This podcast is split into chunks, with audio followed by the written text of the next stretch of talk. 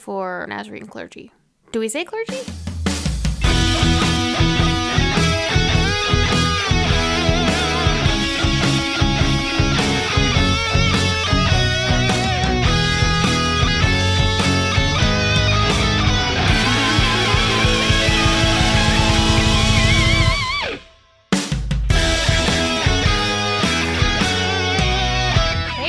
I'm Britt Bowlerjack, and you're listening to This Nazarene Life, a podcast featuring the stories of young Church of the Nazarene clergy and their role models.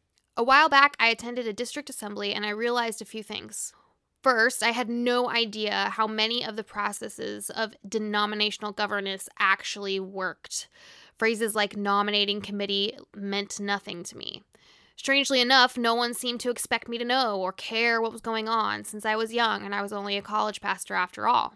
The second thing that I noticed was, except for a handful of young senior pastors on our district, the stories and ministries of young Nazarene clergy felt largely overlooked. And I kept hearing from other pastors my age that they felt disconnected, like they were on an island doing ministry alone. On the flip side, I heard a lot about how important young clergy are to the future of the Church in the Nazarene, and only one out of every five pastors in the denomination is under 40. All this got me thinking what if there was a place where Nazarene pastors could hear about the ministries of their colleagues and be inspired to participate in the wider denomination?